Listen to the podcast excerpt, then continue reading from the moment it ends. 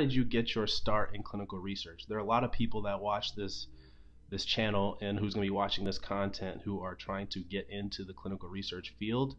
Um, a lot of people want to be CRAs. So if you could just share a little bit about how you found out about clinical research, maybe how you ended up getting into clinical research, um, and we'll just start there. Okay. Um, so I found out about clinical research, I think it was around my junior year of college. Um, so I was pre med in college, but then I decided I didn't want to do that anymore. Um, so they have a career center at the school I went to. Um, and I was reviewing a couple of jobs at the career center, and they introduced the field of clinical research to me. And so um, then I did my own like research, I guess, of the different entry level roles, and I reached out to some alumni um, that I knew worked in the field. Um, so they gave me pointers as far as like, uh, I guess things I need to um, include on my resume, but they let me know that it's you know tough to get into the field. So I just kept applying for jobs with various companies, and then I finally caught a break um, after about a year of applying. So. Wow. Yeah. So it took you about a year to finally break in. Do you know how many about how many jobs you applied to during that span? Um, I would say I probably applied to like seven, seven or eight. I think. Um, only seven or eight.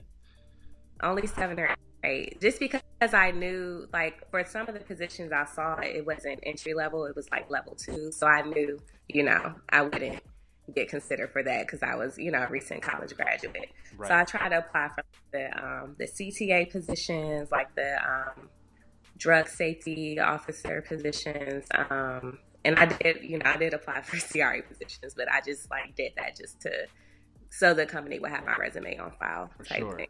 But that's yeah, a, that's a that's a pretty good strategy to just mm-hmm. apply for whatever you can because a lot of times they'll say, you know what, you not you're not qualified for this position, but we have this other position coming out that you are qualified for. Mm-hmm. Yeah. Um, so you mentioned CTA. Uh, a lot of people may not know the acronyms that we talk about. So uh, what what exactly is a CTA? If you could expand on that.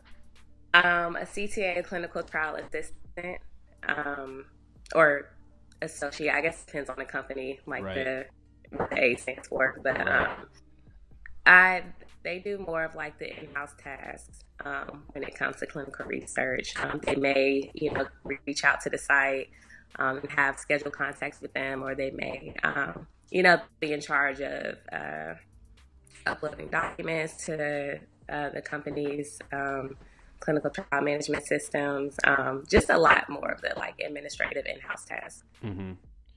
Yeah. Okay. And would you say that's a pretty good entry point to the industry for people looking to get in? Yeah, of course. Yeah. Okay. So you applied you applied to your jobs, you finally broke into the industry after a year or so. And what, mm-hmm. what position did you end up getting? What did what position was that?